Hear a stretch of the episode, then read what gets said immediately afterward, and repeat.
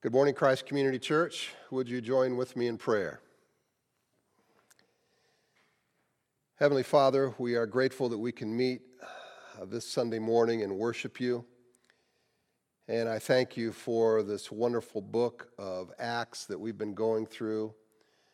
And Lord, I've been impressed with the incredible um, dedication that the Apostle Paul has to the worldwide church, not just to one community, uh, but to building up the saints everywhere. And I pray that you would expand our own vision and that, that we might be uh, a church that has allegiance to all of our brothers and sisters and to the gospel, to the resurrected Christ, and that that would apply to many, um, many other venues, many other locations. We just thank you for the opportunity that we have to be in the family of God. Would you use your word and apply it this morning? We thank you for this opportunity. We pray this in Jesus' name. Amen. Years ago, when we secured the financing on our original loan for our building, I was in a meeting with several others from our church body, along with the representative of the financial institution the finance man said something that I interpreted as very different from previous communications, and I let my feelings uh, be known, and I voiced very pointed criticism of him and the company. I wish I had kept my mouth shut. uh, whatever the reasons for my diatribe, uh, the man was calm and he answered my questions. The interesting thing is, is that we have maintained a very close relationship uh, for over 15 years, and uh, I am very grateful for that, even though he lives in another state. And uh, I'm also grateful that at least one of us was objective at that moment. Um, I later understood his point and I was able to achieve uh, that information by just sitting and listening. And I wish that I would have listened a lot more than speaking uh, initially. And while the manner of how we speak is important, it's not near as important as our heart at the moment that we are encountering somebody. Uh, Pascal said this When we are too young, we do not judge well so also when we are too old. If we do not think enough, or if we think too much on any matter, we get obstinate and infatuated about it. If one considers one's work immediately after having done it, one is entirely prepossessed in its favor. Now, if I were to add anything to Pascal's list, uh, I might say that when we're unwilling to listen, uh, when we're hard headed in our opinion, uh, when we're unwilling to engage or talk, when one is avoiding other people, or when one is making definitive statements without wanting to hear the facts, these are signs of what Pascal called being infatuated with one's own opinion. I think an honest look at ourself is what is needed in times like this. I wish that that would have happened with all the parties associated with the Apostle Paul in Acts 24. In the case of the Jews attacking the Apostle Paul, their motive was evident. We find Paul in another confrontation after being detained in the temple for a, a false accusation that he allowed a Gentile in an unauthorized area. Paul is now before Felix. He's a Roman governor. He's also hearing, uh, Felix is hearing, from a lawyer who apparently was hired by the Sanhedrin, a group of Jews, kind of the Supreme Court, a group of, of those guys, and the high priest traveled to Caesarea to uh, testify against Paul in front of Felix. This is where we pick up our story. Acts 24 1. And after five days, the high priest, Ananias, came down, and some elders and a spokesman, one Tertullus. They laid before the governor their case against Paul. Now, as I said, Ananias was the high priest. He was appointed by Herod. You might remember him as uh, having Paul slapped after Paul was falsely accused in the temple. He would eventually meet an untimely fate, Ananias would, by being assassinated. We can assume, though, that Ananias traveled gladly to Caesarea to create more trouble for Paul, along with the Jewish uh, officials. And again, these were probably members of the Sanhedrin. Now, they are led by Tertullus, who is a well spoken lawyer that is put in this job to prove Paul's guilt before Felix. This austere group was hoping that their high standing would matter in swaying Felix to convict Paul. The problem was that Felix was no great lover of Jews in general and was responsible for quelling many Jewish rebellions. We pick it up in verse 2. And when he had been summoned, Tertullus began to accuse him being Paul, saying, Since through you uh, we enjoy much peace, now he's talking to Felix directly before he accuses Paul. Since through you we enjoy much peace, and since by your foresight, most excellent Felix, reforms are being made to this nation in every way and everywhere, we accept this with all gratitude. But to detain you no further, I beg you to your kindness to hear us briefly. And then he gets on to accusing Paul.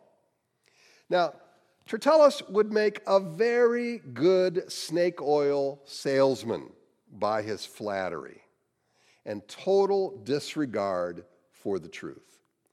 He starts his speech off with calling Felix as one who's known for peace, foresight, excellence, and reformations. The facts are that Felix had a record of accusing others and having them crucified, especially when they had any part to do with insurrections. This created even more hatred for him among Jews and a ever increasing number of rebellions against Rome. This is what he was actually known for. He was known for his greed, his cruelty, his brutality, total disregard for the rights of his subjects. The rule of Felix was short compared to other governors of Rome, and he was eventually removed from office by Nero. Tertullus cared not if what he was saying was truthful, he simply wanted the favor of Felix to see Paul charged. We pick it up in verse 5. For we have found this man a plague, one who stirs up riots among all the Jews throughout the world and is a ringleader of the sects of the Nazarene. He even tried to profane the temple, but we seized him. By examining him yourself, you will be able to find out from him about everything of which we accuse him. The Jews also joined in the charge, affirming that all these things were so. Now, Tertullus was like many news channels today. Uh, his speech was inflammatory, emotional, and accusative without providing valid evidence, but it made for great entertainment. His charges can be distilled into three areas. Paul was personally a curse on society, number one. Number two, he was religiously profane. And number three, he was politically subversive. This would especially, this last point, would especially be of interest to Rome as it tried to spread Pax Romana, the peace of Rome. He calls Paul a plague. He's saying Paul was literally a pestilence upon society. He was altogether injurious to others. He then advances by calling him akin to a world terrorist, worldwide terrorist, causing unrest among all the Jews in all the world. He then seeks to put him in the category of insignificance by calling him a ringleader of the category uh, uh, of the sect of Nazarenes. Now, sect means an offshoot or a cult. Remember the word of Nathanael in John 1 46? Can anything good come out of Nazareth? Nazareth being a, a small, insignificant, looked down upon town. It reminds me of an episode that Janet and I had about 20 years ago, attending an event at Hammond's Hall, when we ran into a man who had experience in our church, who had previously been confronted in our church by his numerous extramarital affairs. Uh, he was introducing to us one of his wives, and he said, This is Kevin Short. And then he, he says to me, Now, uh, tell me again the name of that little church that you're a part of. now, never mind that he was also a former staff member. He knew the answer to this. It was his way of trying to demonstrate my insignificance. This is what Tertullus was doing, saying Paul is the leader of a cult out of Nazareth and trying to constantly create trouble. Tertullus then says Paul tried to profane the temple. Profane means to disrespect what is holy. The Jewish temple was the geographic presence of God to the Jew. The original charge was that Paul brought a Gentile into a holy part of the temple, and that meant certain death. The Romans actually gave the Jews the freedom to have somebody executed who went into this part of the temple. Now, Tertullus actually changes the charge by saying Paul tried to profane the temple instead of actually doing it. I mean, before the Jews accused him of actually doing it, and now Tertullus is saying he tried to do it. People often forget the details of their lies. Tertullus told Felix to examine Paul himself, and he would be able to substantiate these charges. It's another way of saying just give him enough rope, and he's going to hang himself. And then Tertullus says, listen to the other elders of the Jews, and they're going to be objective. And so the Jews hoped that this cadre of false witnesses would mean Paul's demise. We get to verse 10. And when the governor had nodded to him to speak, Paul replied, Knowing that for many years you've been a judge over this nation, I cheerfully make my defense. So, Paul does not flatter Felix, rather, he recognizes the virtue of his position and experience, hoping that this would make him eligible to recognize the political and religious forces at work and sift through the difference between truth and a lie.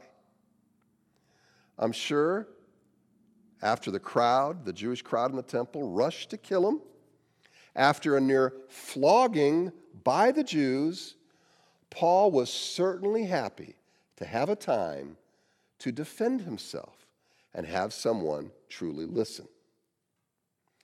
Verse 11 You can verify that it is not more than 12 days since I went up to worship in Jerusalem.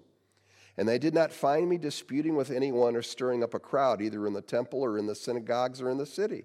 Neither can they prove to you what they now bring up against me. Now, Paul is first addressing the idea that he was the one causing riots in Jerusalem. Not only is it ridiculous that he was doing this in the whole world, but it's also unlikely that he did this in Jerusalem itself, given the shortness of the time that he was there. Paul makes the point that I was only there for 12 days, and that's hardly enough time to gather Jews around and to create a riot. Paul was not preaching, he was not arguing with anyone, he did not go into the, the synagogue to uh, dispute. Rather, remember that, that this was a time in which Paul came peacefully submitted himself as a Jew to make a sacrifice. And in addition, there is no mass media going on here. This is first century. There's no social networking, there's no texting or email. And part of this time, Paul was held captive. How in the world would he have enough time to organize a rebellion against Rome? This is completely far fetched.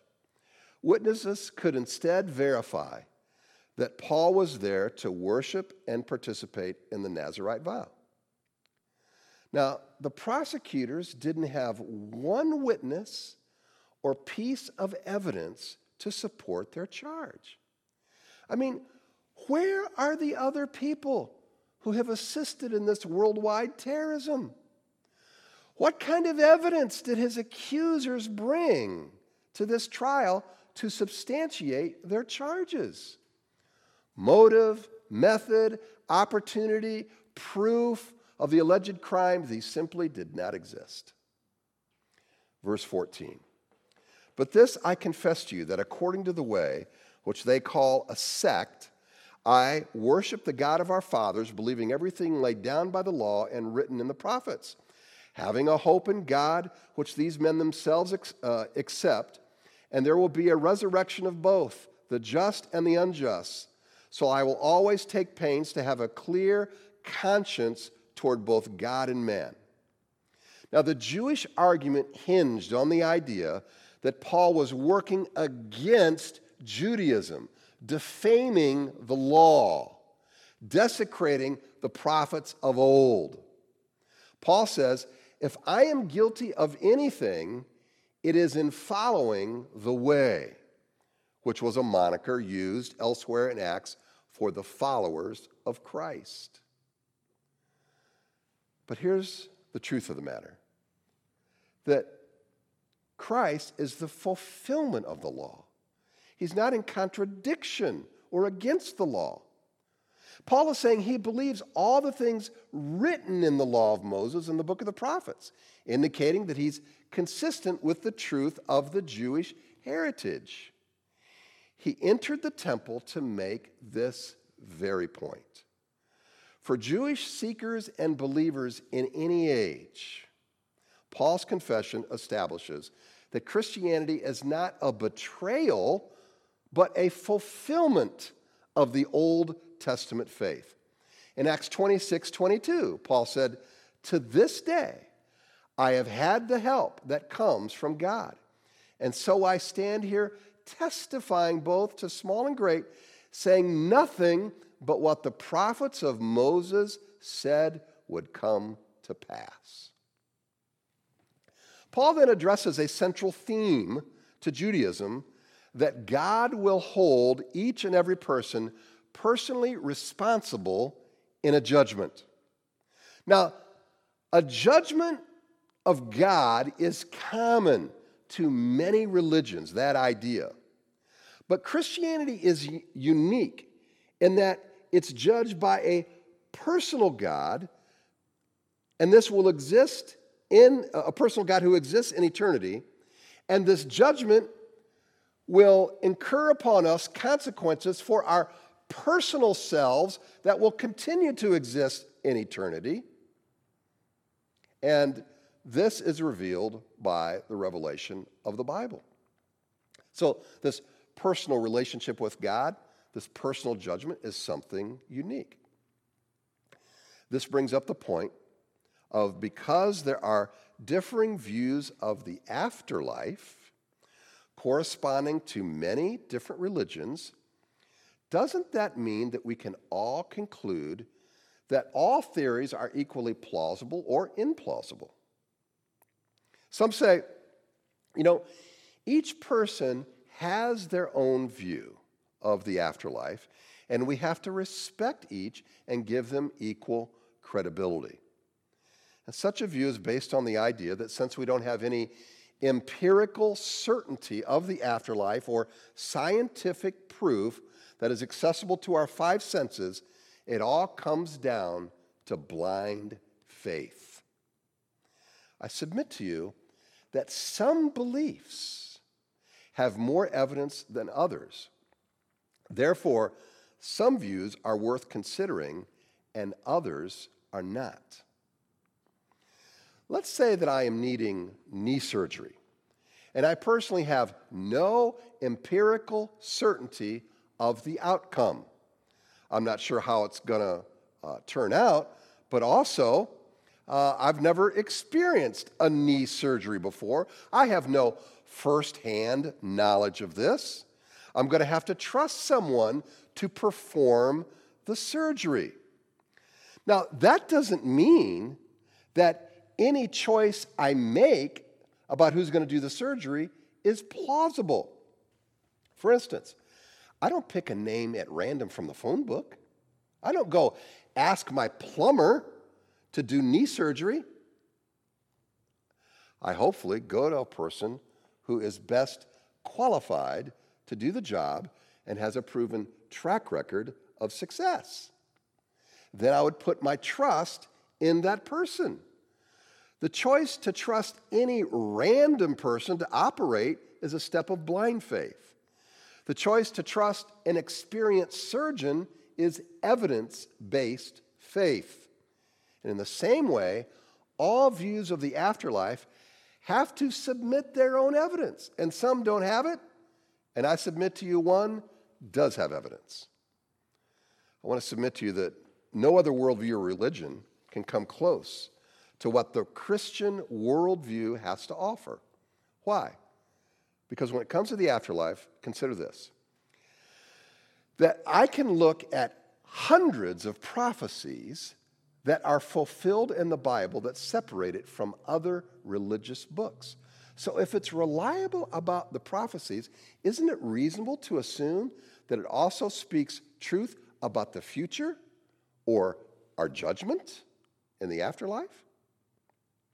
Secondly, I see the evidence for the resurrected Christ that provides a basis for believing his claim about a judgment. In other words, wouldn't I consider Christ to be an expert on the afterlife since he actually was buried, died, and rose again three days later? His words might mean something, right? I mean, Jesus did say, whoever believes in him should not perish, but have what? Eternal life. He also said in Matthew 25, 46, that there's going to be eternal punishment for some, and others are considered righteous and enjoy life. Thirdly, what the Bible says about our enjoyment of eternal life is based on the grace of God through Christ and not a works based performance. And I want to suggest to you that this third point shows the uniqueness of Christianity in its thoughts about the afterlife, right?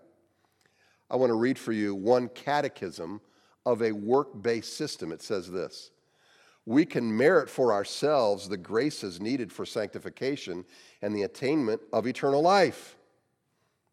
We can merit for ourselves sanctification and the attainment of eternal life. That is not the message of Christ. That's a man made system. With Christ, get this, listen to this. We have the opportunity to make a decision that will positively impact this life and millions of years in eternity. And it's the elders, the Jewish elders, and the high priest who rejected this grace. Paul says, I have a good conscience. He has a good conscience before God because he worshiped the God of the Hebrews, followed the way, believed in the law and the prophets, hoped in God, trusted in the resurrection, and lived his life as best he could in obedience to God. That hardly sounds like a rebel terrorist. Verse 17.